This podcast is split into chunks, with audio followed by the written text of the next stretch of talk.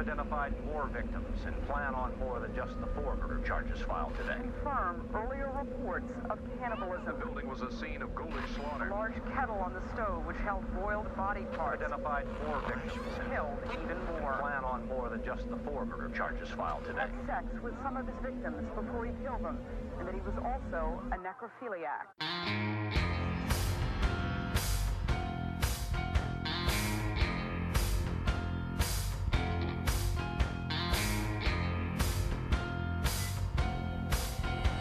You are now listening to Grinding True Crimes with your host, Maddie Matt, Todd Fox, and Gabby Gab. Hello and welcome into another episode of Grinding True Crimes with your uh, sidekick today, Todd Fox, along with the narrator, Maddie, Matt, how's everyone doing today? Maddie Matt now is going to be telling you the second part of the girl in the box. But before we get to his second part of his story, we're going to let you know that you could find us on Spotify, you could find us on uh, iHeartRadio, and most uh, you know iTunes and most social media forums as well. And look us up under the uh, uh, Grinding True Crime. So, with that being said, the much anticipated second part of the girl in the box. Fill him in, Matt. Here we go, here we go. Uh, before we do, just want to recap and apologize to everybody on the delay. Been very busy.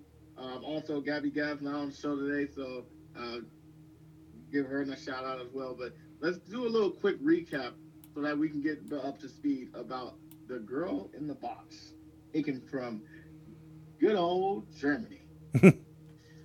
So do a little recap. We talked about the 10 year old girl whose name was Ursula Herrmann, who was riding her bike home from her aunt's house in a village in Germany called Schorndorf, which was about two miles from her house in Etching.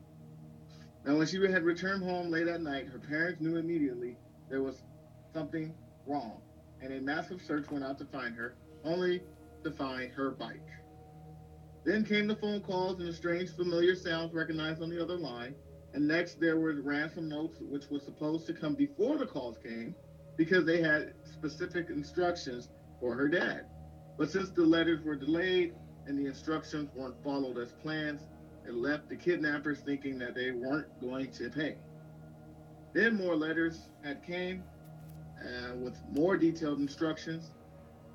But to the behold, the parents did follow through, and they were able to come up with the money that they asked for, which was about five hundred seventy-six thousand dollars and eighty five hundred seventy-six thousand eight hundred twelve dollars and sixteen cents.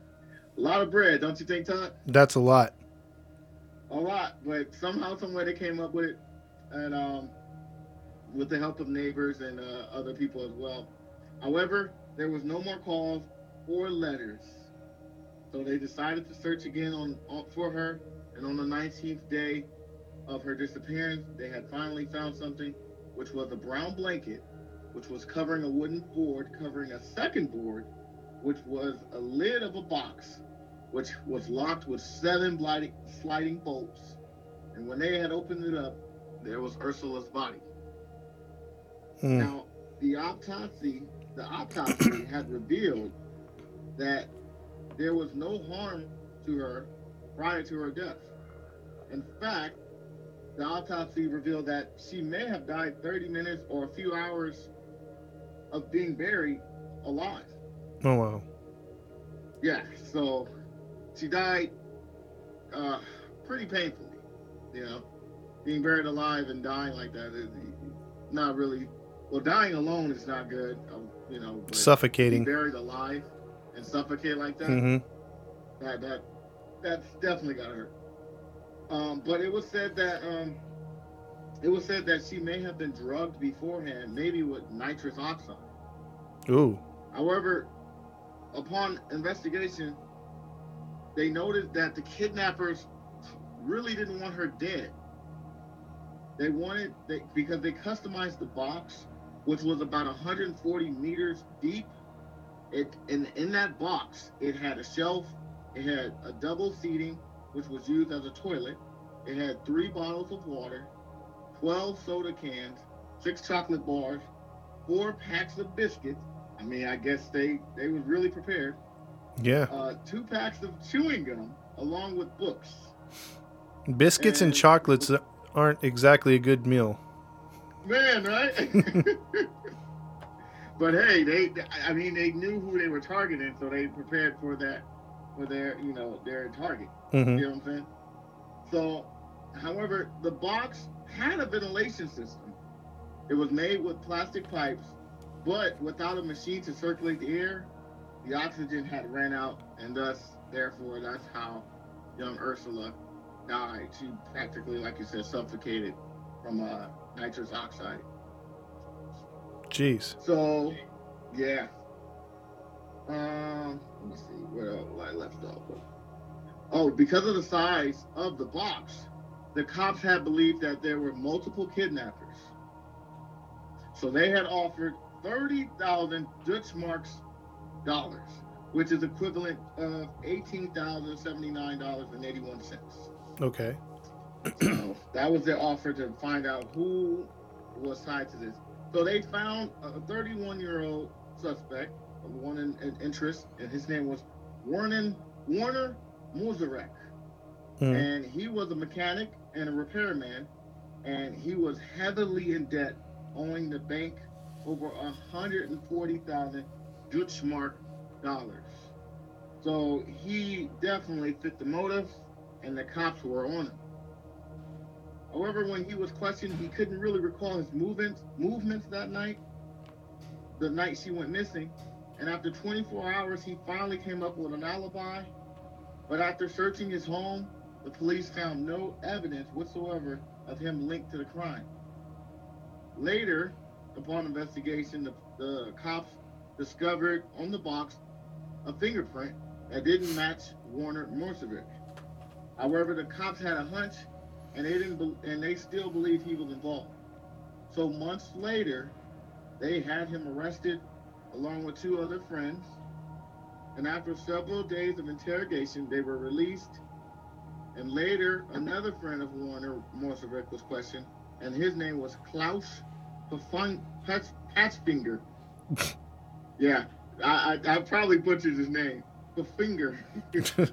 and this this man was an alcoholic, and he was unemployed. okay. Signs of someone who might be a uh, troublemaker, right, Todd? Oh, absolutely. Yeah. And peep this prior to his landlord had told police that weeks before this crime took place, which was September 1981, he had seen his tenant driving his mopped vehicle with a spade strapped to his side. Don't know why it was mentioned, but it seems kind of suspicious. hmm So they, the police were watching Klaus, and um, they took him in. And Klaus had said he was innocent. He, he just, wouldn't deny it. I'm innocent. I'm innocent. I'm innocent. But on the second day of interrogation, when he was alone with the secretary, he told her and said, "What if I know something?" Well, later, when the interrogators came in, the secretary told the interrogators what had happened and what he said. So they took him. Um, well, actually, before that, the interrogators, he told the interrogators that Warner Muzarek had told him to dig a hole in the forest earlier in September of 1981, which was the same year and month that Ursula was abducted. So he also said that Warner, who was the main suspect, had promised that he would give Klaus 1,000 Deutschmark dollars and a color TV. Mm. So, yeah, so that's what he told the interrogators. So clearly, the police detectives and all the forces drove him down,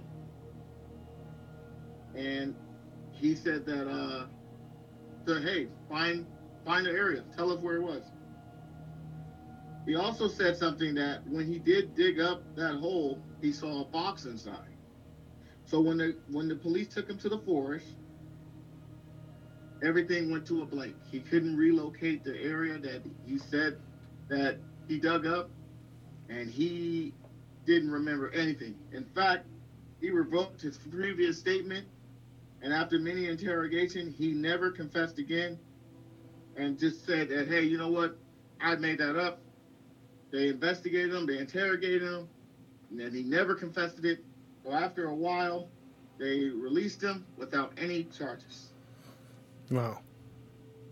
Yeah. Very interesting. hmm So now, bring it back up to speed. So now that we're up to speed, we're going to continue the next part of the story. Okay. That was a quick. That was a quick summary. Uh, so now it's summer of 1982, and after his name was smeared, Warner Mazurek was planning on moving from Etching with his family.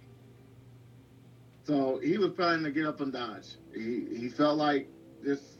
He was innocent, but he did not want to be in that, that town anymore. His reputation was gone.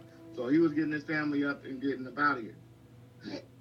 Interesting thing that happened that took place. The lead detective who suspected Marsarak as the main guy was eventually re- replaced on the case. So now, more and more people were getting involved with the case.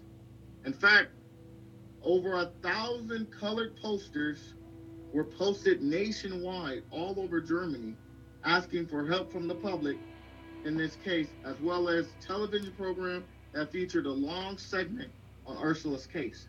So even though the detective was replaced, many thousands of people, regular people and police forces were on it. And they went on a manhunt to find out who and what happened to Ursula.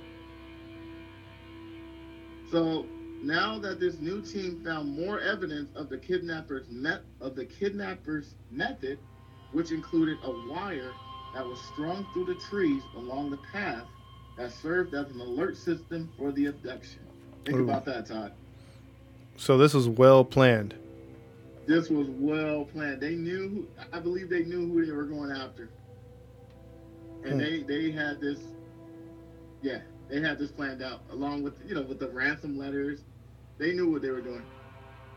Mm hmm So even after finding that and investigating multiple suspects, nothing had came out of the case.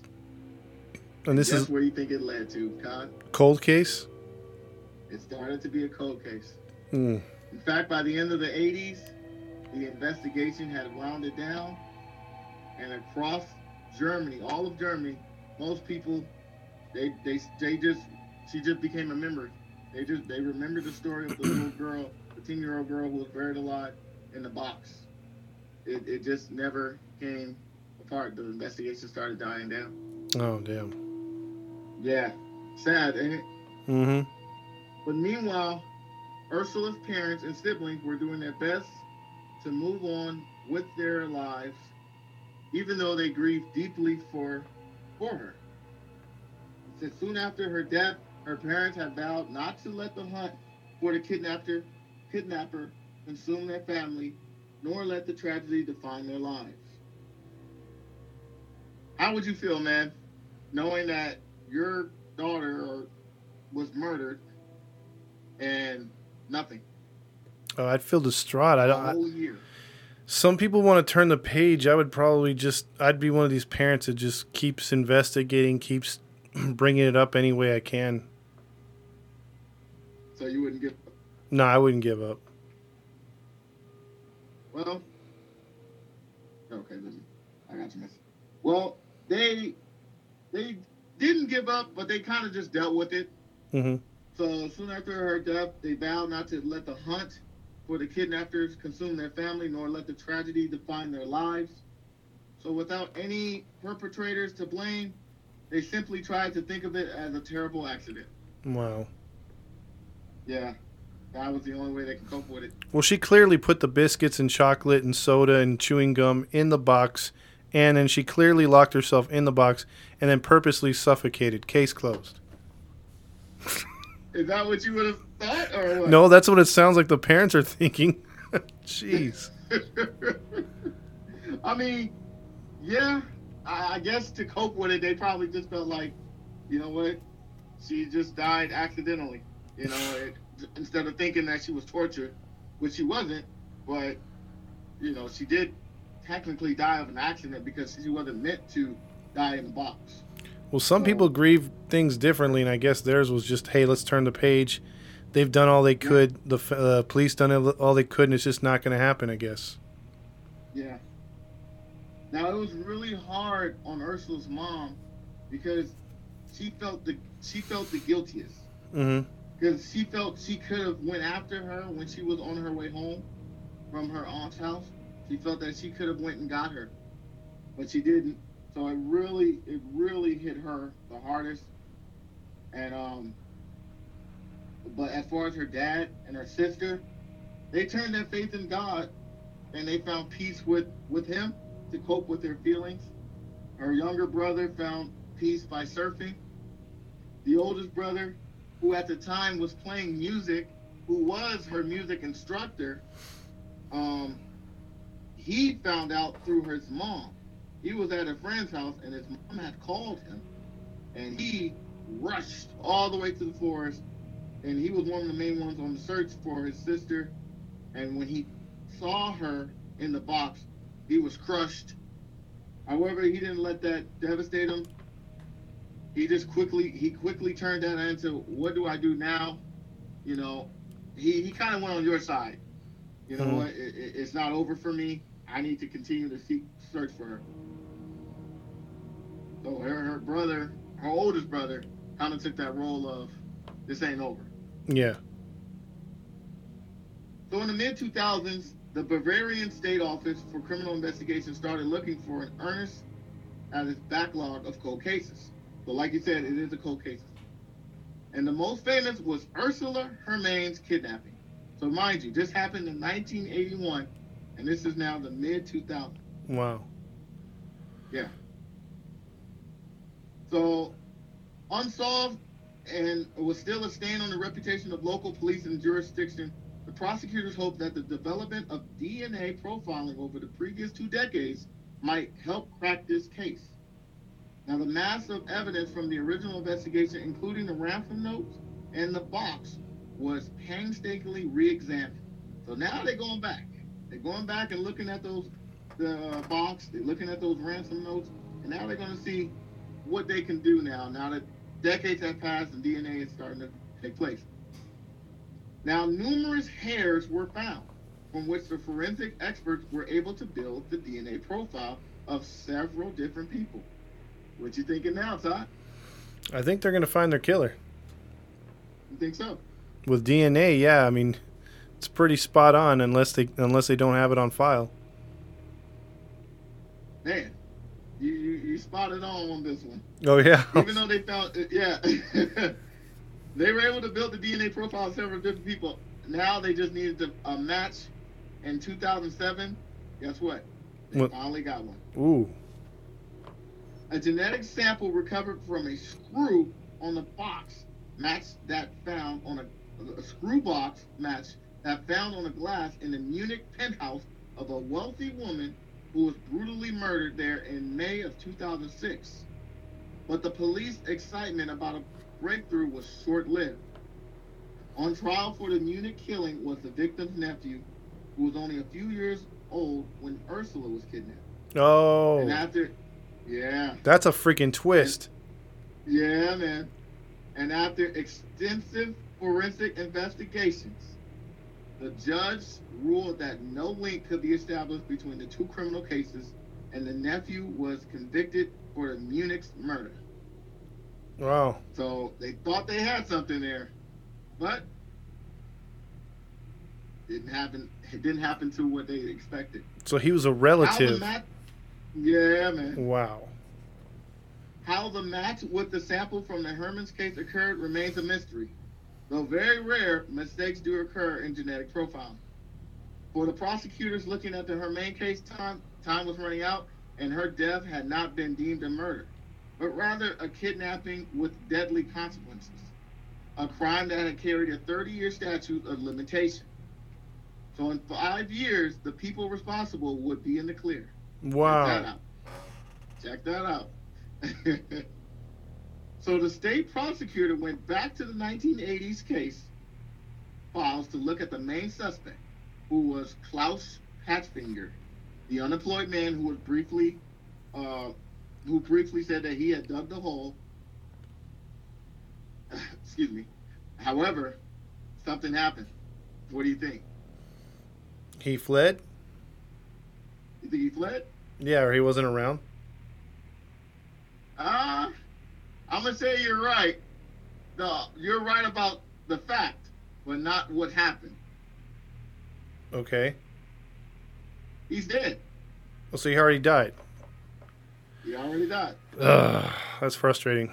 But yeah, but Warner, the main guy who the police suspected in the first place, Warner Mercerbeck, was still alive, and he was living with his wife in the north side of Germany, where he ran a po- boat accessories business, and with a friend on Tuesday evening, a snack bar that bore the advertising slogan, Nobert's Pigs and Warner's Beers, the finest of the harbor pier. So in 2007, Mercerbeck was placed under surveillance and an undercover police deployed to befriend him. So they're on to him. hmm They're opening up the old cases and they're opening up the old suspects, old suspects, and now they're about to do a little investigation on, on themselves because, like I mentioned earlier, it's about to be uh, statute of limitations about to be be reached. So, got to figure this out.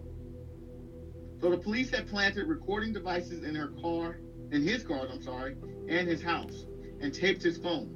And in October that year, his home was searched, and he was asked to provide a saliva sample. However, it did not match any of the genetic profiles found on the box. Jeez. Yeah. What you thinking so far, Todd? It could be anybody now. Yeah. I mean, Yeah, the two could be. suspects, one's dead, one's cleared. Now what? Yeah. And if, like I said, if you look up the case, if you type it in on Google, you can see the box on what it looked like. They Mhm. also show uh, the uh, piping. It's on our page, uh, by the way. That's on our page. Yeah, I posted it. Check it out, guys. So the prosecutor had one hope left. Among the items taken from Mercer Rick's house during the search was an old reel to reel tape recorder. In the calls to Ursula's parents in the days after her disappearance, the kidnapper had played a jingle. Now, was it possible that the device was used to record that jingle from the radio all those years? What do you think? It's definitely a possibility if it's that old of a recorder. Yeah, you got you definitely right. So what do they do? What do you think they do, Todd? Uh, probably forensically try to, to to date it and to see if it works or if it's if it's the same recorder. Okay, you're on the, you're on the borderline. They sent a sound expert, and he was able to access the original recordings of that 1981 call, Mhm. and he spent months conducting the tape test of the tape recorder, concluding that it was indeed used in the kidnapping. Ooh, So they got the device that was used in the recording. So on May 28th, on, on the 28th of uh, 2008, May 28th, nearly 27 years after Ursula's death, Mercevic was arrested and flown to Augsburg, a city near Etching. Ursula's parents, who were still living in the same house by the Amherst, which was uh, um, uh, Skorndorf, I believe, uh, Etching and Amherst, I'm sorry. Mhm. They had been notified a few days before that an arrest was imminent. They were also told that they could be part of the trial. Oh. Now, how would you feel, Todd, after all those years if you're the family? Well, if I'm taking the side of what the family did, which is to push themselves away from the actual case and move on, that'd be like Mhm. digging up old wounds, man. That'd be that'd be kind of hard if I was at that point in my life where she's like a distant memory to Mhm. have to relive everything over again. That that'd be kind of hard. Yeah, yeah I, I totally agree. I, I feel like for me, like if I've gotten over it already and I've moved on, it's been over two decades, almost three decades, and you know, I don't want to relive that moment and rethink of my my siblings of that time. So I'm like you, dude. I would love to know what happened and love to see the uh, the uh, suspect get arrested, but I don't want to relive that. Mm-hmm. So, um, they were also told that the, they could be part of the trial, and under the German legal system, relatives of the victim of certain serious crimes are allowed to formally join the prosecution or as uh, as co-plaintiffs. So this gives them the right to view the evidence, request witnesses, and put questions to the judges. Wow. I know you would love that, Todd. Where do I sign up? oh, you would love it, especially if it was the Golden State Killer. Oh yeah, dude. Give me a crack at that guy. Man. Oh man. So Ursula's parents did not want to be confronted again by this horrific, the horrifying details of their daughter's death. So all these years, uh, all these years later, instead it was agreed that the co-plaintiff would be their oldest son, Michael, Figures. who was then, yeah, he was the one who was her music teacher, Mm-hmm. the oldest one who uh, went to the forest to to look for her. You're right. Um, was in his forties by now, and he was teaching religion, and he was also teaching music at a girls' secondary school in Augsburg. He was a quiet family man, but also one who was not content with half truth, as his old friend Michael Hofstetter, who was with him and etching on the evening Ursula disappeared, recently told the uh, newspaper. He has a he has a such very deep sense of justice that drives with him. So he's a no nonsense type of guy. He's real chill, but he don't put up with nothing. So he wants to know the truth, and he is ready to stand trial. Mm-hmm. So February 2009, the trial opened, and before a packed court in Augsburg, Marsharek, characterized in one newspaper as a bearded giant, sat in front of his wife, who was also on trial as an access- accessory to the crime. Uh oh. Wow. Yep. So, reading from a 20 page statement, Marsharek insisted that he was innocent. He still pleaded innocent after all these years. Jeez. He said, I know I was certainly not a good citizen, sometimes rude, and will see many attempts to portray me as a bad person, but I have nothing to do with this act. So he's he's stating his innocent, man. He is not going down. So the prosecution had had no difficulty finding evidence of his poor character. Mercerek's daughter and stepson had a few good things to say about him as a father. He had also had other scrapes with the law, including a fraud conviction in 2004 for falsely for false documents. Then there was the story about the dog. You want to hear that one? Let's hear it. Well, in 1974, Mercervik returned from the Oktoberfest Beer Festival. Holla! Figures. you familiar with that, right, Tom? oh yeah, we've been to several of those. Man, good time. So he had returned to a uh, Oktoberfest Beer Festival to find that the family dog, a mixed breed named Susie, had overturned the rubbish bin in the kitchen. So Mercervik grabbed the dog and locked it in the basement freezer. Hmm. Very, very jacked up. I don't think the punishment fits the crime in that one. Man, right? Yeah. Jesus. So the next day, his wife at the time, who would soon divorce him, went to the freezer to get some meat, only to discover Susie there in the freezer, frozen to death. Oh. Yeah. No longer a hot dog. Sorry. No longer a hot dog. Sorry. That's jacked up. and I went along with it. I know. Sorry. You set me up. Poor taste. Um, Mercevic later said that he had punished the pet with exile to Siberia. Hmm. So he really didn't have no remorse for the animal. So he clearly was a harsh human being at times. Like he stated earlier, he probably he did he did he did do a lot of bad things, and deliberately killing an animal could indicate that he wouldn't mind. He, he's he has no heart to kill a, a young girl. That's how it usually starts. That's how it starts. You can kill an animal, you can kill a human. Yeah. Well, let's continue. It said the prosecution laid out the circumstantial evidence against Mercevic, and he had a motive as he needed the money. Remember, he was in heavy debt with the bank. Mm-hmm. So that would may have been the motive to do something like that because they did ask for over five hundred thousand dollars worth of uh, money for the girl. Excuse me. So um, going back, so he had a motive, and that means to secretly build a box because he owed a workshop. While Ursula was missing, he had been observed listening to police radios and a piece of leather used in the box construction was cut from a belt owned by someone with a large stomach, like Merceric. Uh-oh. Remember, he's a giant. Mm-hmm. And in 2007, after police searched and bugged his house, they listened in on a phone call between him and an old friend from Eching, where they discussed the statute of limitation for Ursula Herrmann's case. Uh-oh, Yes. in trouble now.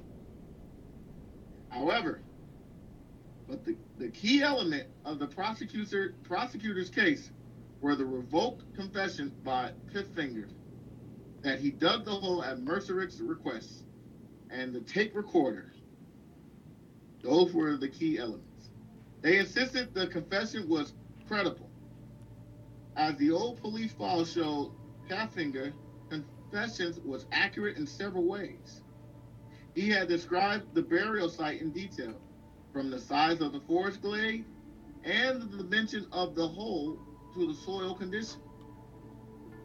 The lead police investigator in 1982 was convinced Pfaffinger deliberately misled him during the forest visit when he could not locate where the box was buried. Testifying in court all these years later, the same policeman described Pfaffinger as an excellent actor and practiced swindler. Ooh. Ah, So it sounds like they have a ton of uh, circumstantial evidence. it does. It really does. So, what, what, what do you think? And so far, if you were on that case of prosecution, what do you think, Todd? Mm. I well, I would feel 50-50 about it. It's sort of like a hail mary. Like this is like your last shot, and if I'm the jury, I'm probably like, I need one last bit of something to convince me. One last bit. So you, you're not you're not too 100% sure on it. You just need that one home run case. Yeah, the- home run evidence. or some sort of smoking gun piece of evidence. Okay. Well, we're about to get into that. Okay. Now, remember what they found in his house, right? Mm hmm Do you remember what they found? The leather belt and the recorder, right? That one, the Oh. tape recorder. Okay. The tape recorder was the most important and controversial piece of evidence. When questioned by police in 2007, Mercerick said that he had purchased it only a few weeks earlier at a flea market while on a short holiday with his wife. But he could not prove who sold it to him. And nobody at the market could recall such a device being on sale that day. So already, they got something. He's clearly lying. He clearly lying. The state's experts who specified whose spe- speciality was phonetics rather than audio described how in the recording of the ransom calls you could hear a couple of clicking sounds. The buttons of a tape recorder being pressed during the recording of the jingle. When she pressed the buttons on the tape machine, she had, in her words, an aha moment.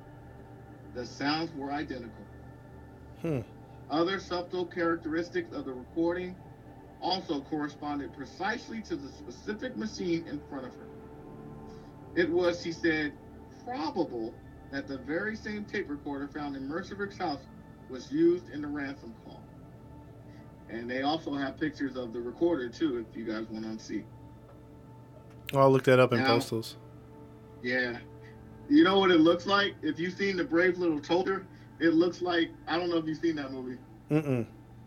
Okay, but it looks like the uh, the fan that they had in the movie. If you if you look at the tape recorder, I'm looking at it right now, and it, and it looks very familiar with the fan and the and the Brave Little Toaster. So just to give Okay. an idea of those who watched it, Brave little toaster.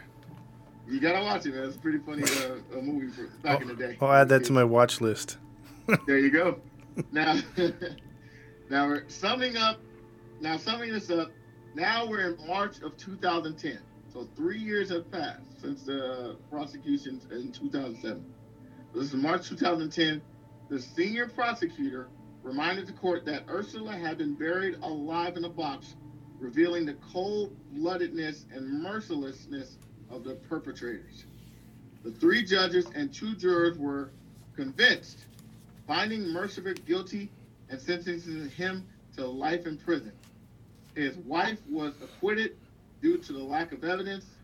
In court, everyone seemed happy that Ursula's killer had finally been put away.